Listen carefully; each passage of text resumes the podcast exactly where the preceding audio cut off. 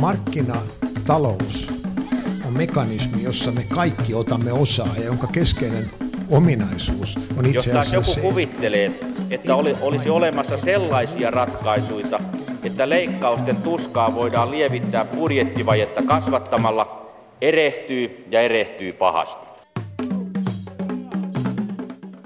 Meillä on pomo, joka nöyryyttää aina porukkaa julkisesti. Kerran kuulin hänen kertovan, miksi hän toimii näin. Hän tosissaan uskoo, että sillä tavalla saadaan muutoksia aikaiseksi ja varmistetaan, että kun muutkin tietävät mikä on vialla, niin pelin säännöt ja odotukset ymmärretään paremmin.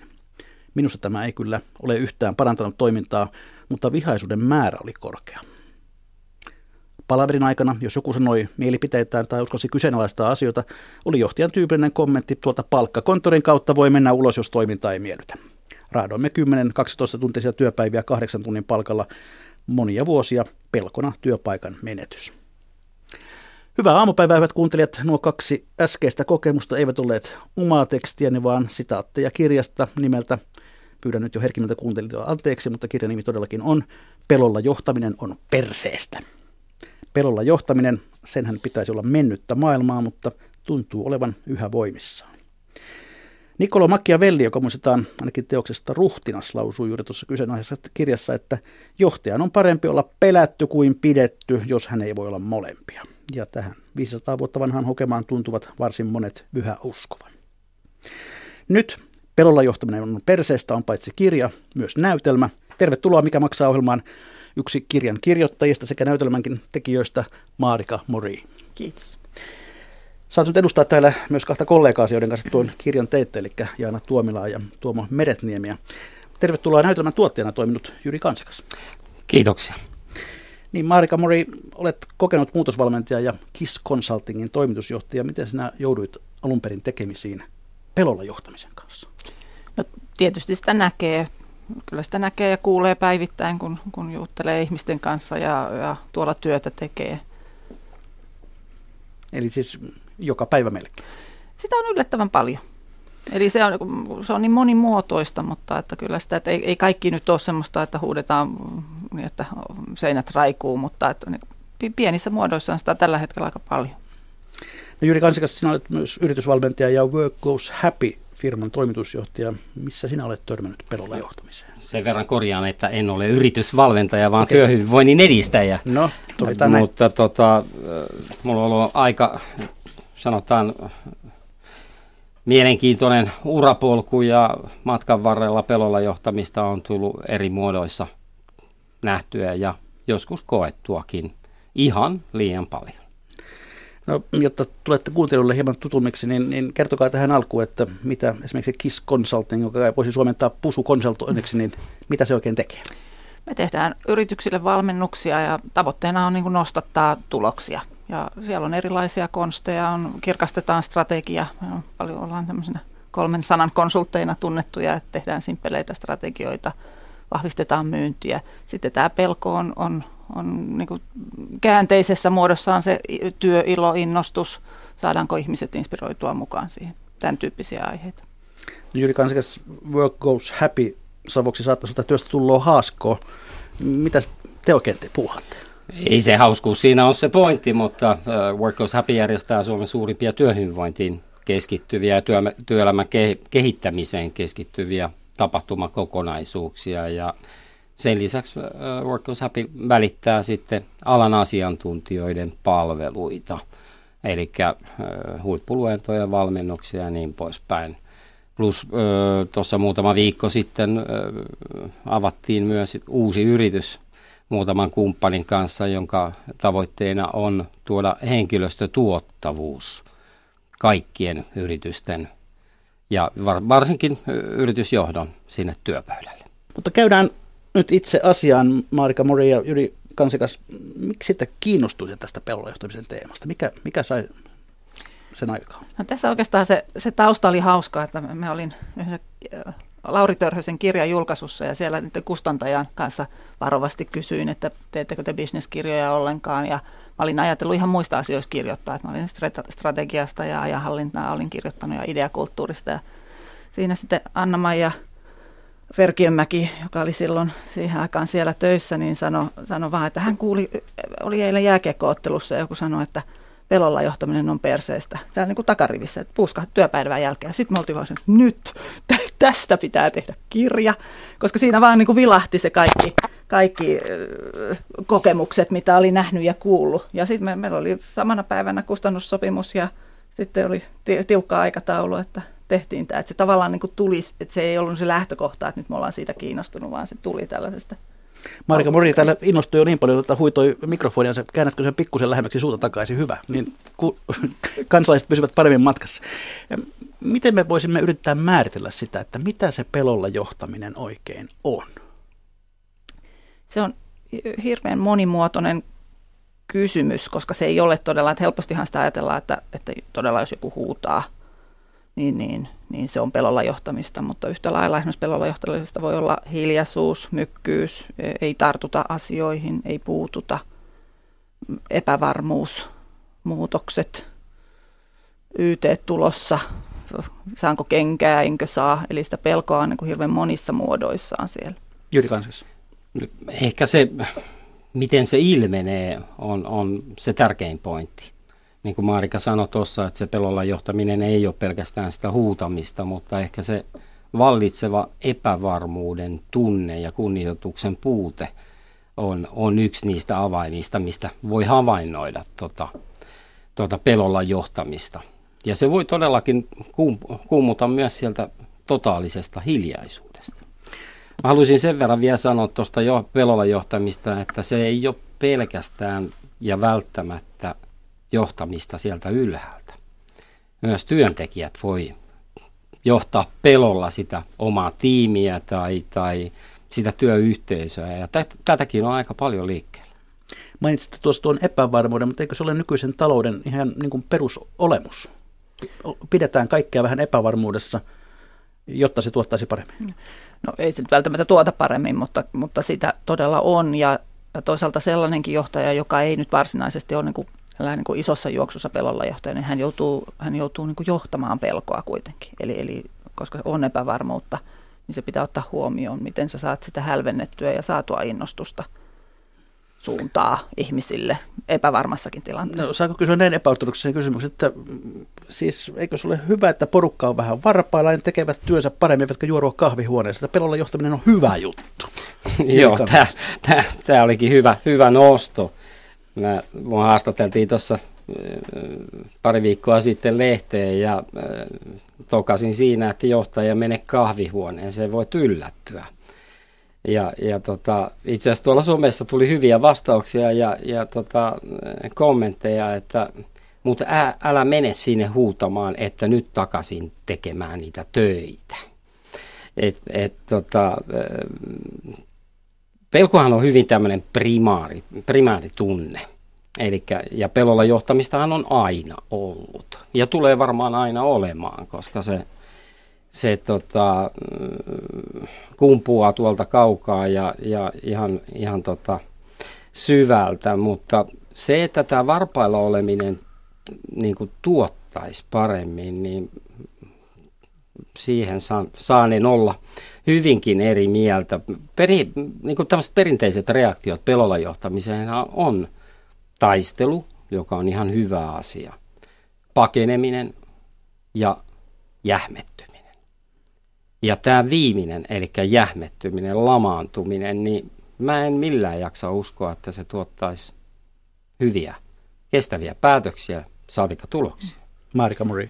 Ja, ja ehkä just siinä, että tu- tuottaako se pitkäjuoksuisesti, että se voi tuottaa lyhytaikaisesti. Eli jos mä otan nyt esimerkiksi vaikka, että on kotona teini ja isä pitää tarkkaa kuria siitä, että nyt pitää siivota, niin se saattaa siivota, kun se tietää, että nyt isä tulee äkkiä, pistetään tavarat pois ja näin mutta siitä ei tule sisäsyntystä siisteyttä, siisteyden tapaa. Ja sama se on töissä, että, tulee, että, että saatetaan tehdä asioita, että me soitetaan asiakkaalle paniikissa, kun on tavoitteet, mutta siitä ei tule semmoista niin kuin halua menestyä tai halua viedä. Eli kun kissa poistuu, niin hiiret hyppii pöydällä. Joo, tuosta äh, perheasiasta, niin tota, joskus vuonna tuohia saapikkaat, kun opiskelin, niin tota, mun proffa yritystalouden proffa, joka oli kirjoittanut itse asiassa Tentti-kirjankin, niin tota, kirja alkoi niin, että johda yritystäsi hyvän perheen isän mallilla. Ja, ja tota, se ei oikein mulle silloin vielä heti siinä lukiessa täysin avautunut. Mutta tota, tässä niin kuin myöhemmin äh, vien karttuessa ja kokemusten karttuessa, niin se on ollut aika, aika tota, tai se on aika hyvä ohjenuora. Että hyvä perheenisä tai perheen äiti, sehän, eihän se tarkoita sitä, että se antaa niin kuin kaiken vaan mennä ja, ja tota, lapset kasvaa miten kasvaa, vaan se antaa niille arvot, välittää myös sitä vastuuntunnetta, kantaa vastuunsa, antaa niiden lasten kehittyä, tehdä myös virheitä, mutta samalla pyrkii ohjaamaan niitä hänen mielestään sinne oikeaan suuntaan. Ja, ja mun mielestä niin kuin johtakin, johtajilla tämä olisi aika hyvä, hyvä semmoinen niin perusperiaate, koska sieltä kumpuaa, ja mä, toisaalta mä en usko siihen, että nämä samat jotka, johtajat, jotka huutaa siellä kurkku suorana tai käyttää näitä muita pelon johtamisen välineitä, että kun ne kotiin menee, niin ne riisuu sen tota, jakun tai kravaatin ja mm, toimii täysin toisilla, toisen lailla. Et, et, et, siihen pitäisi enemmän kiinnittää huomiota. No, mm, teidän kokemuksenne mukaan, niin minkälaisissa organisaatioissa tai työpaikoissa eniten ilmenee pelolla johtamista? Ota, sä, mä, voinko mä vastata eri kysymykseen, mitä kysyit? No, vastaa, vastaa ensiksi eri kysymykseen, mennään joo, joo, tähän. joo, koska tota, mulla tuli tuosta, tosta, mitä Jyri sanoi mieleen myös se, että, että, että me ei saada sekoittaa pelolla johtamista jämäkkään johtamiseen. Eli, eli tavallaan se, että, että meillä on myös hirveän paljon olemassa sitä, että siellä niin kuin kauheasti osallistetaan ja kysytään ja ollaan demokraattisia ja sitten kaikkien mielipiteet on, sitten onkin laari, missä mennään niin kuin sataan eri suuntaan. Eli se ei myöskään tuota. Tai jos on pelisääntöjä, niitä ei noudateta. Eli hyvä johtaja voi olla hyvinkin jämäkkä ja sanoa, että nyt mennään tänne ja nyt tehdään näin. Ja sen sisällä on sitä luovuutta ja osallistamista, mutta ne sekoitetaan. Et me helposti ollaan niin ajatellaan, että nyt mä, nyt mä tsemppaan, niin mä vaan osallistan ja en sano kovasti, vaan kaikki saa päättää. Mutta ei sekään toimi. Arvaa, arvaa mitä Marika Mori, vastasit sit, äh, tätä seuraavaan kysymykseen. Okay, no nyt, niin. mutta palataanko nyt siihen edelliseen kysymykseen, eli minkälaisissa organisaatioissa ja minkälaisilla työpaikoilla te olette tyypillisimmin nähneet pelolla johtamista? Voiko sitä yhtään tyypitellä? Mun mielestä sitä on kaikenlaisissa, se on vain eri muodoissa. Eli, eli on niitä kulttuureja, missä ollaan hyvin myrkkyä syöneitä, kukaan ei muututa ja ollaan ilkeitä, vähän piikitellään, että siitä tulee se tapa. Mutta sitten se voi olla myös niin kuin hiljaisissa, rauhallisissa. Joo, nä, näitä on tosiaan ihan kaikissa ää, yrityksissä ja ää, mä oon havainnut monesti niin, että, että on paljon menestystarinoita, joissa itse yrittäjä, joka on, on keksinyt jotain aivan loistelijasta ja tehnyt niin kuin hienoa työtä, työtä sen, sen tota, tuotteen tai palvelun eteen, niin sen yrityksen kasvaessa niin on sitten löytänyt itsensä tilanteessa, tilanteesta, joka on hänelle täysin uusi. Eli asioiden johtamisen ohella pitäisi osata johtaa myös niitä ihmisiä. Ja se ei ole, se ei ole helppo asia, varsinkaan jos ei siihen ole minkään sortin koulutusta. Ja välttämättä kaikki ei siihen sovellu. Ja se pelolla johtaminen on kuitenkin se helppo tie ja, ja, ja tulee sieltä kaukaa, niin e, jotenkin siihen jäädään sitten kovasti kiinni. Mutta mm, monethan tässä niin kuin keskusteluissa nostaa tämmöisen niin kuin hierarkisen järjestelmän sellaiseksi, joka on pelolla johtamisen tyysi ja ei pidä lainkaan paikkaansa, että se, niin kuin Maarika hyvin sanoi, niin se jämäkkä johtaminen on, on monesti hyvinkin, hyvinkin tärkeä ja, ja hyvä ominaisuus. Ja tällä hetkellä trendit vie tänne itseohjautuvuuden puolella, mutta ei, ei ei me kaikki olla mitään itse ohjautuvia ohjuksia. Toiset tarvitsee sitä ohjastusta ja opastusta ja välillä jäm, jämäkkääkin sellaista. Marika Mori, onko pelolla johtaminen tyypillinen miesten vaiva vai syyllistyvät naisetkin siihen? Kyllä naiset syyllistyy ihan yhtä lailla. Että ei se, jopa siellä saattaa olla semmoista, että sitä voi olla jopa enemmänkin, koska siellä tulee ehkä se, että halutaan niin varmasti ottaa se auktoriteetti, niin, niin, niin sitä saattaa olla. Toisaalta sitten nais, naiselta ei ehkä hyväksytä sellaisia kuin mitä mieheltä, että voi olla, että naista pidetään pelolla johtajana, vaikka se toimisi ihan samalla lailla kuin myös sitten yksi, mikä mun mielestä edistää, edistää hirveän paljon sitä kulttuuria, on se, että jos on virhekulttuuri, että jos on semmoinen, että kaiken pitää mennä ihan oikein, niin, niin se, se, se tuottaa sitä, että sä et uskalla kokeilla, sä et tee, että se uudistuminen lakkaa, koska sä pelkäät, että saaks mä moitteet, saaks mä virheet. Että kaikki ne organisaatiot, missä on saatu ideakulttuuria esille ja, ja saa tuoda huonojakin ideoita, ja kun tulee kymmenen huonoa, niin tulee hyvä yhdestoista niin se on niin semmoinen työkalu, joka ihan selkeästi poistaa, poistaa sitä. Ja heti jos ollaan siellä, että kirjoitusvirhe tai virhe tai huono idea ja ei toimi, niin se, se, ty, se tyrehdyttää sitä. No Jyri Kansikas, sinä olet työskennellyt tuolla maailmallakin pitkään. Onko pelolla johtaminen universaali ilmiö vai onko se jotenkin erityisen suomalaista? Ei lainkaan, siis se on täysin universaalinen ilmiö, että, että, että ei, mun mielestä Suomessa sitä ole yhtään sen enempää kuin muuallakaan.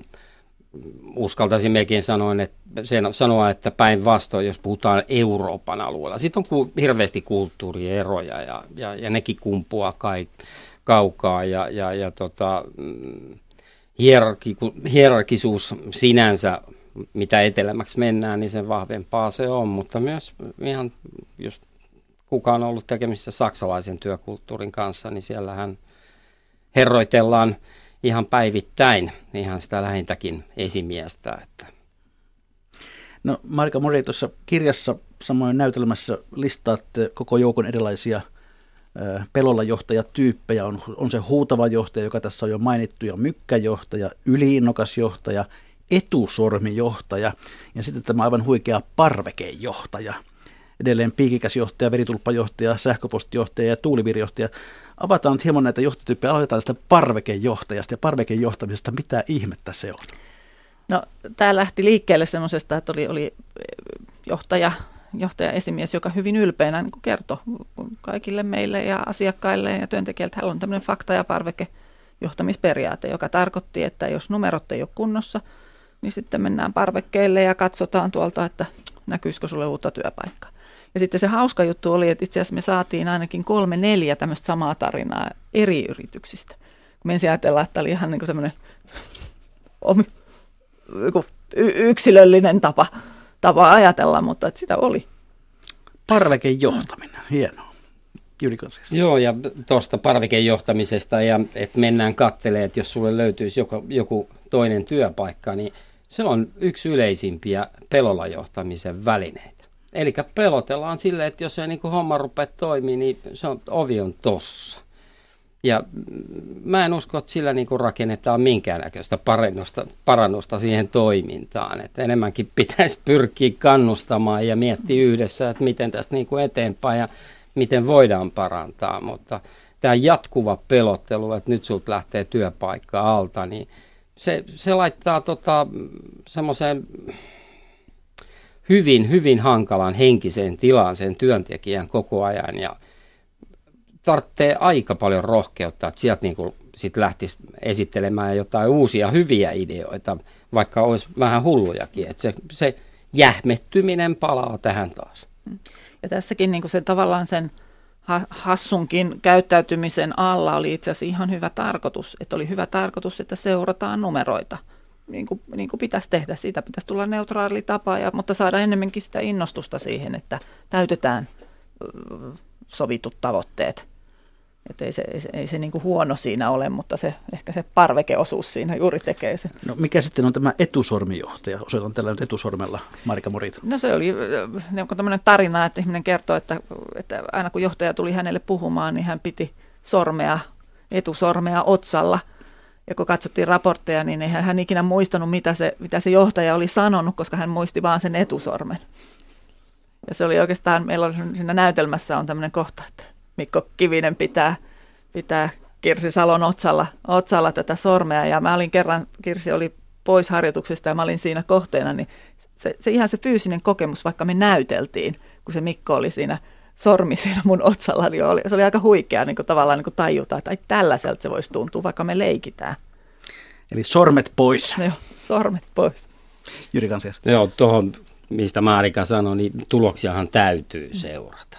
Kyllä. Et, et asioiden ja numeroiden johtaminen on äärimmäisen oleellinen osa, osa johtamista, mutta mun mielipide on se, että myös kun ihmiset tekee kuitenkin loppupeleissä sen tuloksen, niin pitäisikö meidän alkaa seuraamaan oikeasti sitä, sitä ihmisten tekemistä vähän tarkemmin. Enkä tarkoita sitä kyttäämällä, vaan koska monet yritykset niin kuin, niin kuin pitääkin kehittää sitä osaamista ja tekemistä päivittäin, mutta sitä ei oikeastaan mitata eikä seurata sillä tasolla, kun seurataan päivittäin niin kuin taloustuloksia.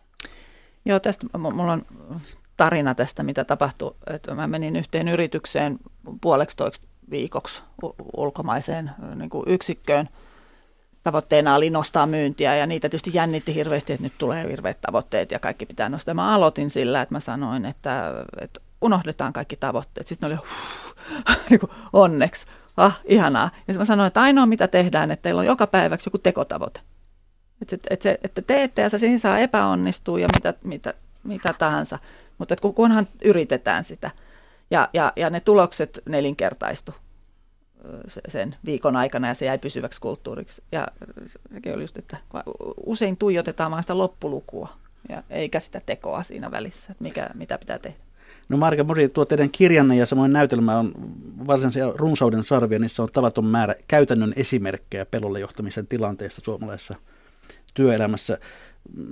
Tuota, me voisimme nyt käydä niitä tyypillisempiä esimerkkejä läpi. Minkälaisia haluaisit nostaa esiin? Minkälaiset tarinat siellä ovat jääneet eniten mieleesi? No ihan siis oikeastaan semmoinen, mikä eniten sitä aiheuttaa, on oikeastaan se, että me ei ymmärretä toisten erilaisuutta. Et, et, hirveän usein myöskin tämmöiset mm, äänekkäät ihmiset, niin kuin innostuvat, kova-ääniset ihmiset, niin heitä helposti ajatellaan, että he on pelolla johtajia. Et, et, et se heti mennään vaan niin ajatukseen, että kauhea ihminen, psykopaatti, narsistinen, ilkeä – ja, ja ei se välttämättä ole sitä. He on ihan hyviä tyyppejä, he vaan ilmaisee asioita värikkäämmin. Ja sitten taas voi olla, että eloisa ihminen ajattelee toisesta, että no onpa nössö, onpa hiljainen, onpa, onpa jotain. Eli tavallaan jos saadaan se niin kunnioitus sinne toisten erilaisuudesta ja sen hyödyntäminen, niin se on yksi semmoisia ihan keskeisiä asioita, millä sitä voidaan, niin kuin, missä se ilmenee ja millä sitä toista voidaan parantaa. Että se oikeastaan tulee niin kuin läpileikkauksena kaikista niistä tarinoista. Mutta kerro pari ihan konkreettista tarinaa ihan esimerkinomaisesti, että minkälaisessa tilanteessa tämä pelolla johtaminen tuli teitä vastaan, kun tätä materiaalia keräsitte? Hyvin usein se tulee niin kuin siinä palautetilanteessa. Joko puuttuu palaute, että sä, sä et tiedä, tiedä, missä sä meet, sä et saa palautetta, tai sitten se yleensä tulee sieltä niin kuin ärähtäen. Se, se niin kuin, sit ollaan jo niin kuin pitkällä, pitkällä siinä.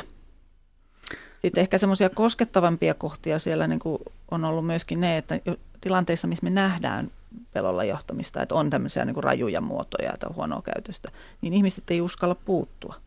Ne, ne, ei, ne ei uskalla sanoa, ne ei uskalla niin kuin tehdä. Että se, et, et, et kun joku kertoo, että kaikki näki, mutta ei puututtu, niin, niin ne, on, ne on aina niitä jotenkin niin semmoisia, että kun siinäkin liittyy se pelko. Ja sitten taas me, me ollaan katsottu sitä hyvin niin kuin monelta kantilta, niin kyllä siellä on myös niitä, että se johtaja pelkää. Esimerkiksi johtaja saattaa pelkää mitata, koska ihmiset ei halua, että heitä mitataan, niin ne pelkää mitata ja sitten se tyssää siihen. Eli, eli, eli sitä, sitä tavallaan niin kuin on siellä alla olla tämmöisissä ihan arkisissa tapahtumissa. Jyri Kansikas, minkälaisiin tämmöisiin käytännön pelonlehtymistilanteisiin sinä olet törmännyt urasi Monenlain, monenlain. Anna, anna ihan konkreettisia esimerkkejä. No, oli tekemisissä yhden toimitusjohtajan kanssa, jolla oli äh, ainoa niin kuin, johtamisen väline, oli tämä pelolla johtaminen ja, ja tyrannisoi työyhteisöjä hyvin voimakkaasti. Ja, ja tota, kävi sitten häneltä kysymässä, kysymässä että tota, et, mitä sä luulet, että sä saat niin kuin aikaan tällä, tällä tota metodilla. Siis kaikki myyntipalaveritkin oli vain yhtä huutamista. Ja, ja, ja tota, kaikki oikeastaan vuorovaikutus, ei nyt ihan kaikki, mutta suurin osa vuorovaikutustilanteista oli sellaisia, jossa työntekijät lähti joko itkien tai, tai pää, päämaassa tota, kohti omaa, omaa nurkkahuonettaan. Niin hänen vastauksensa oli, että, että tota, hänen mielestään työpaikan pitää olla semmoinen, missä on turvallinen olla huonolla päällä.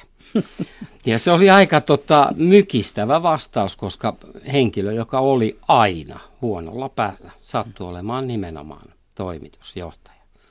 Tästä samasta työyhteisöstä sain tuossa, tästä jo kauaakaan, kun sain sitten eh, kuulla, että siellä oli kyseinen toimitusjohtaja kieltänyt nauramisen, varsinkin siellä käytävillä, koska se häiritsee keskittymistä, mutta ei tässä vielä kaikki. E, oli myös pyytänyt tota, varsinkin naispuolisia niin tota, eh, vähän hillitsemään sitä kengänkorkojen kopinaa, että sekin häiritsee niin kuin työntekemistä. Niin, saattaa herättää mielikuvia. Marika Mori. Mä otan tästä, mulla on kirjassa on mu- muutama hauska kanssa semmoisen niin ilmentymä, että täällä on esimerkiksi pelolla johtaminen, missä ei ollut sanaakaan, niin oli se, että kun sä tulet aamulla töihin ja siinä on toimitusjohtajan mm, tämmöinen auditoima tarjouspaperi, jossa on isolla tussilla piirretty kirkkovene. Niin, niin kyllä siinä niin sanoin, että ymmärsin, että siinä oli jotain vikana, mutta että en ihan ollut kuitenkaan varma, että mikä kohta siellä. Sitten taas toisesta päästä niin, että, että, hyvin mukava ihminen, siis erittäin mukava ihminen, tämmöinen, joka vitsailee. Että on kokous, johtoryhmän kokous, missä aina, aina heittää juttua ja vähän, vähän tytöttelee ja vähän seksistisiä juttuja.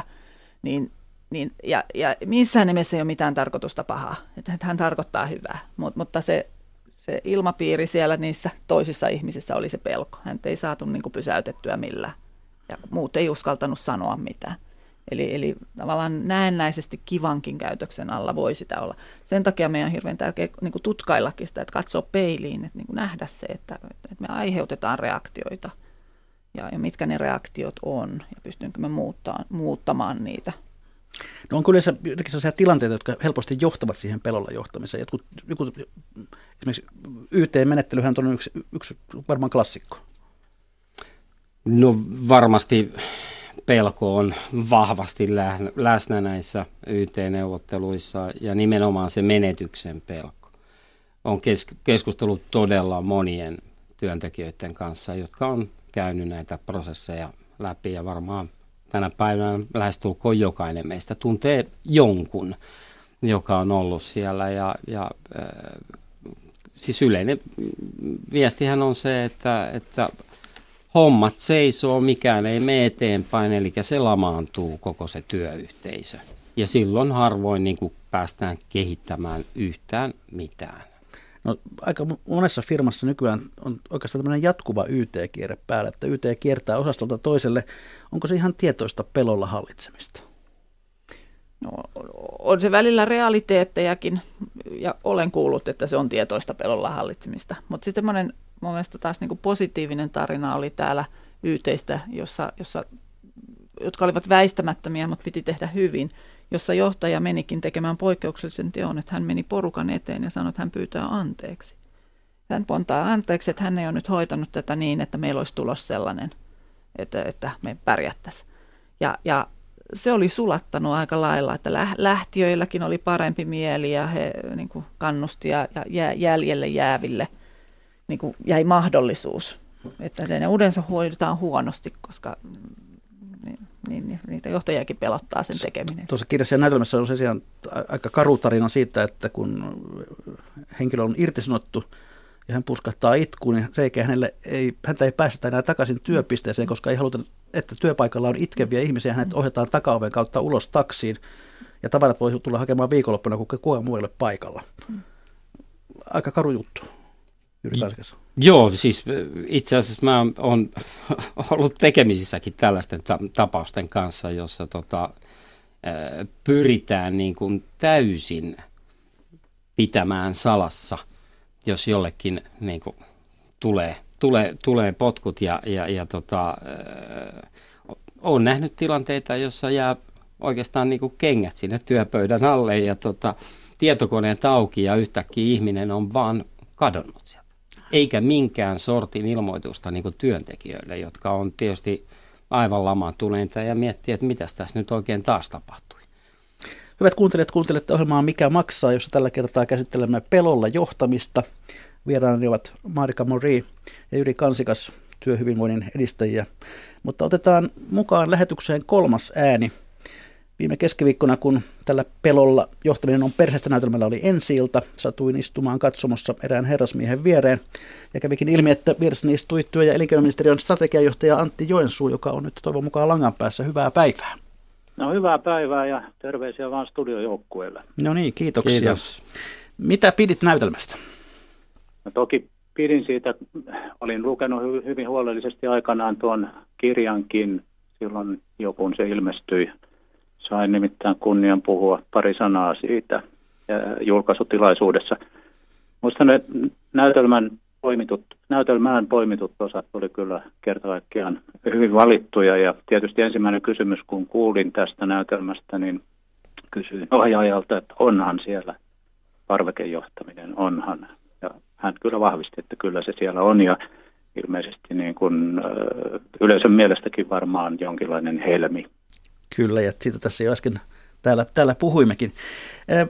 Pelolla johtaminen aiheuttaa tehottomuutta, innostumattomuutta, työuupumusta, sairauspoissaoloja ja ennen kaikkea eläköitymistä. Onko meillä mitään mahdollisuutta arvioida sitä, että mikä on pelolla johtamisen hintalappu esimerkiksi Suomen maassa?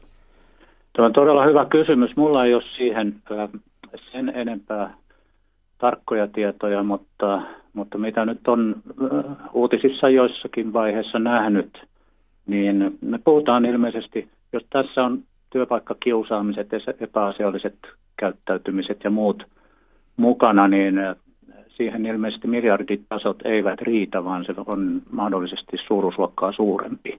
Aivan, hurjia lukuja. Miten te, te missä asian näette, tämä on ilmeisen iso ongelma Suomessa? Kyllähän työhyvinvointi noin muuten on, on siis kaikkein tärkeimpiä asioita ja tässä meidän kasvun agendallakin varmaan aika ydintä, niin kuin juuri kirjoitettu blogi Antti Närhiseltäkin alleviivaa. Tämä on, tämä on teema, jota on tietysti vaikea käsitellä, mutta se, se, on, tota, se on siis myös tämmöinen kulttuurikysymys, niin kuin tuossa aikaisemminkin tässä ohjelmassa tuli nyt esiin. Sitä kulttuurin vaihtaminen on vaikeaa ja, ja erityisesti nyt sen tärkeys on noussut, koska muutoksen nopeus yritysten ja organisaatioiden ympärillä on niin paljon kasvanut, että vanhat lääkkeet ei toimi. Jos muutosta ei tapahtuisi ollenkaan, niin vanhat organisaatiokaaviot olisi varmaan ihan ok. Ja ehkä sitten vähän jähmeämmät johtamismenettelytkin tois kohtuullista tulosta.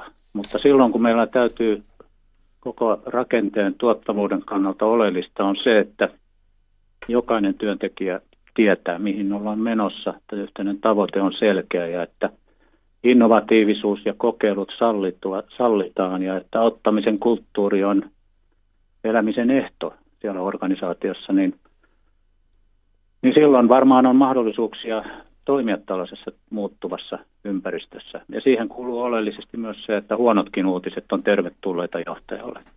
Se edellyttää siis tietenkin johtamiselta sitä, että oma ego on ensimmäiseksi jotenkin pystytty käsittelemään. Strategiajohtaja... Ei loukkaannuta ja oteta henkilökohtaisesti Aivan. kaikkia asioita. Strategiajohtaja Antti Joensuu, mitä työhallinto tekee ja voi tehdä tämän pelolla johtamisilmiön kitkemiseksi? No, työhallinto samoin kuin moni, moni muu organisaatio ja verkosto on mukana tällaisessa Työelämä 2020 hankkeen verkostossa, jossa näitä yhteisiä asioita käsitellään. Tämä kulttuurin muuttaminen on siis, niin kuin sanottu, niin se on tosi haastava homma. Se ei, se ei myöskään niin kuin parane pelolla johtamalla tai uhkailemalla tai, tai käskemällä, vaan sen täytyy kulkea tähän työelämään sitä kautta, että kaikki ymmärtää, että se on ainoa mahdollisuus toimia. Osa optimointihan on siis se, joka tulee tavallaan selkäytimestä. Jokainen, joka ei ole sitä asiaa miettinyt ja joka ei ole valmentanut itseään tähän, niin helposti ensimmäiseksi hakee ratkaisun siitä, että miten lyhyellä aikajänteellä saadaan etua itselle. Ja sitten vasta sen jälkeen, kun on aikaa enemmän ja harkintaa, niin silloin vasta ryhdytään katsomaan koko organisaation etua. Tämmöinen kokonaisvoimampi ote, ja, joka katsoo myöskin vähän pitemmälle. Että tämä on tosi vaikea asia, mutta se harjoittelulla varmaan paranee. No strategiayhtiö Antti Joensuu, näin loppuu kyseisempä vielä tällaisenkin asian, ei mainita nimiä eikä organisaatiota, mutta mitä arvelet, ilmeneekö pelolla johtamista myös julkisella sektorilla? No kyllähän sitä ilmenee varmaan ihan valtiojohtoon asti, että jos viime vuosilta katsoo esimerkkejä Stalinin, Hitlerin tai Maon onnistumisista, niin ei se rekordi kauhean hyvältä näytä. Yleisesti ottaen, mä kuulin radiosta joskus semmoisen psykiatrin haastattelun, en muista koska se oli, mutta sen täytyy olla totta, koska kuulin sen radiosta. Epäilemättä se silloin on totta. Niin, hän sanoi, että psykopaateista osa on suljettuissa laitoksissa ja osa on erilaisten organisaatioiden johdossa. Että, että siinä maailmassa me nyt eletään. Strategiajohtaja Antti Joensuu, kiitoksia tästä. Päästämme sinut oikeisiin töihin.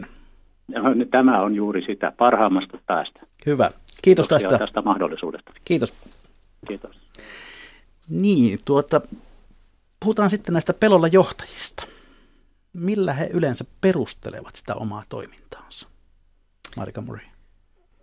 Kyllä siellä taustalla on yleensä aina hyvä asia. Taustalla on se halu vaikka viedä sitä firmaa parempaan suuntaan tai sitä organisaatiota parempaan suuntaan.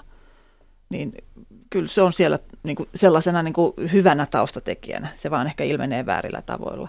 Sitten yksi, mikä aiheuttaa aika paljon sitä, on stressi. Et koska sitten mm, johtajillakin tai työntekijöillä, jos ne tekee sitä toisilleen, että kun on kiire ja ahistus ja sekavat tavoitteet, niin, niin, ne, niin kun se, sitä tulee enemmän. Jos olet väsynyt, niin, niin, niin sitä ärähtää helpommin.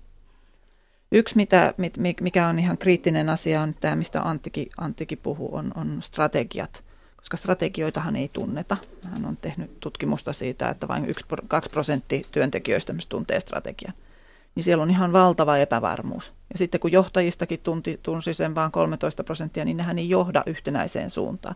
Niin se semmoinen härveli tavallaan, tavoite härveli, että niitä on liikaa niitä asioita – ja sitten ei tiedetä oikein minne mennään ja sitten ärähdetään, että miksi et sä oot tehnyt tätä, kun ei ole voinut ehtiä. Niin se, se on niin kuin se semmoinen soppa, millä tulee. Ja toisinpäin, että sitten kun halutaan muuttaa sitä kulttuuria, että jos sä pystyt sanomaan vaikka, että nyt meillä ruvetaan ideoimaan ja saa tehdä virheitä ja kaikki muistaa sen aamulla, niin kulttuurit muuttuu niillä, mutta jos ne yritetään muuttaa niillä nykyisillä keinoilla, niin niillä ei muuteta kulttuureita. Jyri Kansikas, onko, onko, voiko olla niin, että pelolla johtaminen on ikään kuin alitajuista niin, että kyseinen johtaja ei tajua johtamansa pelolla? Voi hyvinkin olla ja varmasti monesti näin onkin. Ja, ja anteeksi, Marika mainitsi tuossa kiireen ja stressin ja, ja ne on äärimmäisen huonoja isäntiä.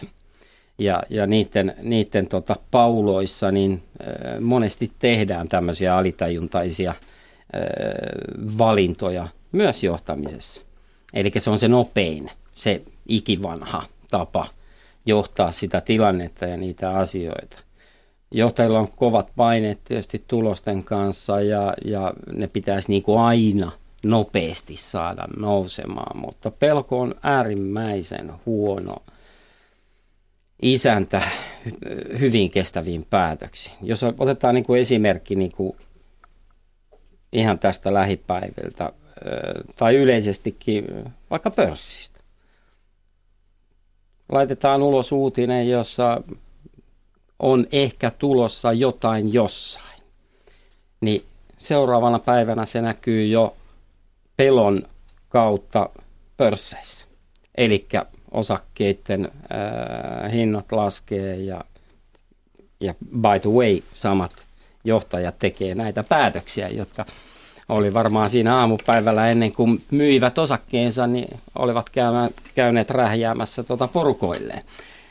Tai vaikka autovero, joka, jolla peloteltiin tai josta, josta oli puhetta tässä ihan vähän aikaa sitten. Mitä tapahtui, kun siitä alettiin puhumaan ja huhu alkoi kiertämään? Autokauppa loppui siihen. Sen jälkeen, kun sitten tämä pelko näistä huhuista, oli kysy- kysymys sitten pörssistä tai, tai mm, autoverosta tai mistä tahansa, nämä huhut on mennyt ohi, niin sitten palataan niihin peruspäätöksiin ja, ja, ja niihin kestävämpiin päätöksiin. Eli palataan sinne markkinoille ja investoidaan niihin uusiin asioihin. Pelon äh, vallitessa, niin ne valinnathan on aina tämmöisiä puolustusvalintoja. Eli rahat siirretään sinne, missä, missä ne tunnetusti on turvallisemmassa jamassa. Vähemmän tuottavia, mutta turvallisia. No Marika Mori, onko se myös tavallista, että itse asiassa pelolla johtavaa ohjaa oma pelko? Se on aika, aika yleistä, koska siellä tavallaan sanoisin, että se on se, se, on se niin kuin vahvin syy johtaa pelolla. No nyt on varmaan korkea aika tässä vaiheessa, kun on kohta kolme varttia puhuttu pelolla johtamisesta, niin yrittää löytää keinoja siihen, että miten siitä pääsee eroon. Mitkä olisi sellaisia lähtökohtia, mitä kautta voi lähteä työstämään, että, että pelolla johtamisesta päästäisiin eroon? No kyllä tämä on sellainen taito, mitä voi oikeasti oppia ja, ja sitä voi opettaa ja si, si, siitä voi ottaa onkeensa, mutta se vaatii semmoista tietosta, että sä niin kuin tsemppaat siinä. Ensimmäinen hyvä konsti on katsoa peiliin. Eli, eli jos, et sä, jos et sä katso peiliin, jos et sä tunnusta, sitäkin on aika paljon, että ei niin kuin tavallaan, että ei meillä ole, ja kaikki mulle katsoo, että no onhan meillä – et, et, et se, joka on niin nöyrin ja, ja, ja sanoo, että, että kyllä mä sitä teen ja, ja, ja, ja mä harjoittelen, niin se voi siitä päästä, päästä eroon. Ja, ja mitä tahansa, mulla, mulla on tässä mulla oli sellainen esimerkki, että nuori nainen tuli mulle kertoa kolmesta, hän on ollut kolmessa työpaikassa. Ensimmäinen huusi ja toisessa oltiin hiljaa ja kolmannessa, kolmannessa johtaja tuli sanomaan, että – nuo toiset täällä kertoo, että sä olet täällä rasite. Niin, niin sitten, kun hän sitä analysoi, niin hän sanoi, että, nämä oli, että pahin oli tämä viimeinen, koska sä et voi edes niin kuin, tarttua siihen. Mutta täällä, niin kuin, että huutavallehan se, että huutavan pitää niin kuin, maltaa hengittää ja olla huutamatta. Ja se, joka on mökkänä, niin sen pitää puhua. Ja se, joka sanoo työntekijälle, että sä olet rasite – ja noin sanoo, niin pitää niin kuin miettiä, että hmm, edistääkö hän tämän yhteistyötä? No ei edistä. Jätänkö sanomatta? Mutta näissäkin esimerkiksi että varmasti näissä kaikissa kolmessa, että sieltä voidaan mennä katsoa, mikä se on se siellä sisällä oleva tunne. No, kenen tehtävä on puuttua siihen pelolla johtamiseen? Jos johtaja itse ei tajua tai pitää sitä ihan hyvänä asiana, niin pitää olla aikamoinen kantti työntekijälle, että puuttuu sellaiseen. Jyri Kansikas palaten vielä tuohon edelliseen. Mun mielestä pitäisi jonkun verran tota, muuttaa myös ihan johtajien rekryä. Eli loistava asiantuntija ei välttämättä ole edes kelvollinen johtaja. No tämä on tuttu. Ja, ja tämä, tämä tota, uh, urapolku ei, ei välttämättä aina mene ihan kohdilleen. Ja se on pitkään toiminut näin. Ja sitten tos, nappaan kiinni nimenomaan tuosta, mistä Marika sanoi, eli se itse tuntemus ja itse luottamus ja se pelko, oma pelko varmasti näissä tapauksissa, kun sä löydät yhtäkkiä itse siitä, että sä oot ollut johtamassa asioita, sä oot loistava asiantuntija. Ja yhtäkkiä sulla onkin siellä hirveä ryhmä ihmisiä, joita sun pitäisi johtaa, josta sulla ei ole mitään kokemusta niin kyllä siinä niin kuin kova, kovallakin tyypillä voi mennä pupu pöksyyn ja, ja sen ilmenemä voi olla sitten sitä pelolla johtamista, kun ei ole muita välineitä. Ja sitä voi tosiaan oppia ja olisi hyvä oppia, mutta tämä voisi olla semmoinen, joka, joka voisi muuttaa oleellisesti näitä ja vähentää pelolla johtamista. Mutta palaan vielä tuohon, että kenen tehtävä on nostaa asia esiin, jos johtaja itse ei sitä tajua. Siis mun mielestä se on ihan jokaisen tehtävä. Ja, ja se on niin kuin tärkein pelko, mikä pitää voittaa. Koska jos et sä puutu sen takia, että sä pelkäät, että saankohan mä kenkää, niin silloin mikään ei muutu. Eli ihmisten pitäisi niin kuin tavallaan voittaa se vaan ja, ja jotenkin toimia sen sydämen mukaan ja, ja, ja puuttua. Sitten pitää tietysti miettiä, miten sanoo, koska jos sanoo vihaisesti, että sä oot kymmenen vuotta ollut hiljaa ja sitten sä sanot, että sä oot kusipää, niin se ei yleensä johda mihinkään, vaan sitten pitää niinku rauhallisesti selittää, että nämä syyt ja tämä aiheuttaa näin ja, ja tällaisia asioita. Mutta et, et, et jokainen, jos, jos, jos ihmiset ei puutu, ne ei auta toisiaan, niin, niin nämä ei muutu. Eli se, se ratkaisu on itse asiassa niissä muissa. Koska jos mä en ymmärrä tekeväni niin kuin hallaa, niin mä en voi puuttua siihen, vaan, vaan te, jotka näette sen, niin te voitte niin kuin puuttua siihen ja, ja ohjata ja auttaa. Jyri Kanskes. Joo, ehdottomasti samaa mieltä. Eli kissa tulisi nostaa pöydälle kaikkien toimesta. Se ei ole, kun tuossa puhuttiin näistä yteistä ja muista, muista, muista ikävistä tilanteista, se ei ole välttämättä aina ihan helppoa. Mutta pitäisi vain kerätä se rohkeus, rohkeus ja, ja ainakin lähteä keskustelemaan siitä. Ja mm, moni tietysti sanoo, että jos ei siellä niin asiat muutu, niin lähde mm, eti itsellesi toinen työpaikka. Se ei ole tänä päivänä ihan helppoa. Eli tuolla on paljon porukkaa puu ja kuoren välissä ja kun on asuntolaina, on perhettä ja, ja sitten kituutellaan niin kuin monesti mielialalääkityksellä niin kuin eteenpäin, kun muutakaan ei uskalla tehdä. Eli tämä on, tämä on iso ja paha ilmiö. Että. Ollaan ja pelätään. Kyllä. Katsotaan vähän tätä lähetysikkunan tarjontaa. Täällä on ollut erittäin vilkas, vilkas keskustelu. Nimimerkki Amperi toteaa, että johtamisen koulutus on kehnoa Suomessa. Oletteko samaa mieltä? Kyllä. Pekka kirjoittaa, että YT-työpelot, YT, YT-pelotteella saadaan työntekijät pysymään nöyrinä. Nimimerkki An sanoo, että johtajuus ja hierarkia sinänsä perseestä. Yhteistyössä johto, yhteistyössä johto vaihtuu tilanteen mukaan – toimiko tiukka, tiukka hierarkia enää nykyään? Kyllä se voi jossain toimia. Siis ei ole olemassa niin kuin yhtä ratkaisua. On erilaisia yrityksiä, erilaiset asiat toimii. Turhat byrokratiathan pitää saada pois, siinä ei ole mitään järkeä. Mutta... Öö, mun mielestä voi toimia ihan hyvin, kunhan siellä on selkeät pelisäännöt ja kunnioitus kohdalla. Hyvin kirjoittaa, että Suomessa tehtävät jatkuvat organisaatiomuutokset on, ovat myös pelolla johtamista, viedään työrauha ja työntekijät joutuvat yhä uudelleen hakemaan omaa työpaikkaansa, hajoita ja hallitse. Mary Jane toteaa, että varsinkin nuoret niin sanotut päälliköt harrastavat pelolla johtamista tyyliin tulijoita on portin takana, ja nämä pitäisi saada liittojen toimesta nollattua nykyään. Myös uudet isot päälliköt, jotka otetaan sieltä hyvävelikeskuksesta, eivät edes tunne yhteyttä tai sitä, mitä siellä tehdään. Mm onko tämä jotenkin, nuoriko sortuu helposti tällaiseen? Mori ainakin nykyttelee. Kyllä sitä. On. Ihminen ihmiselle kirjoittaa, että pelolla johtaminen alkaa usein kotoa tai koulusta. Jos ettei X, niin ettei Y. Vertaileminen on myrkkyä luovuudelle, yksilöllisten vahvuuksien näkemisellä ja tukemisella rakennetaan tasapainoisia ihmisiä, jotka eivät johda pelolla tai suostu peloteltaviksi. Kasvatuskysymys siis jossain määrin. Sade kirjoittaa, että saksalaisessa työpaikassa oli tosi Frau Doktor meininki ja siellä työnjako oli selkeä ja hierarkia kuului työalan kuvaan ja siellä oli ihan mukavaa työskennellä. Ja kivijalka yrittäjä toteaa, että työnhakijalla pitäisi olla tilaisuus haastatella oma tulema pomonsa. Olin itse haastatteleva pomo 80-luvun työvoimapulassa. Muutama hakija veti hakemuksensa pois tavattuaan minut. Pitäisi tähän sanoa? Joo, yksi vinkki muuten, tuossa oli tuosta työnhausta, niin, niin kaikille työnhakijoille. Ö, yleisin ilmiö pelolla johtamisesta niin kuin näkyy siinä työpaikan työntekijöiden vaihtuvuudessa. Se on, että jos siellä ovi käy koko ajan, niin se on aina niin kuin merkki siitä, että nyt, nyt ei ole kaikki kohdallaan. Niin jos hakee uutta työpaikkaa, niin kannattaa käydä vähän katsomassa, että mi, kuinka paljon siellä on sitä vaihtuvuutta.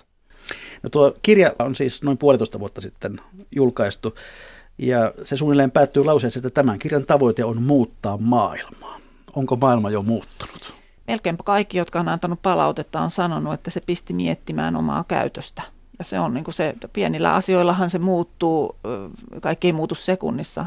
Jos saadaan – saadaan ihmiset havahtumaan niihin tekoihin.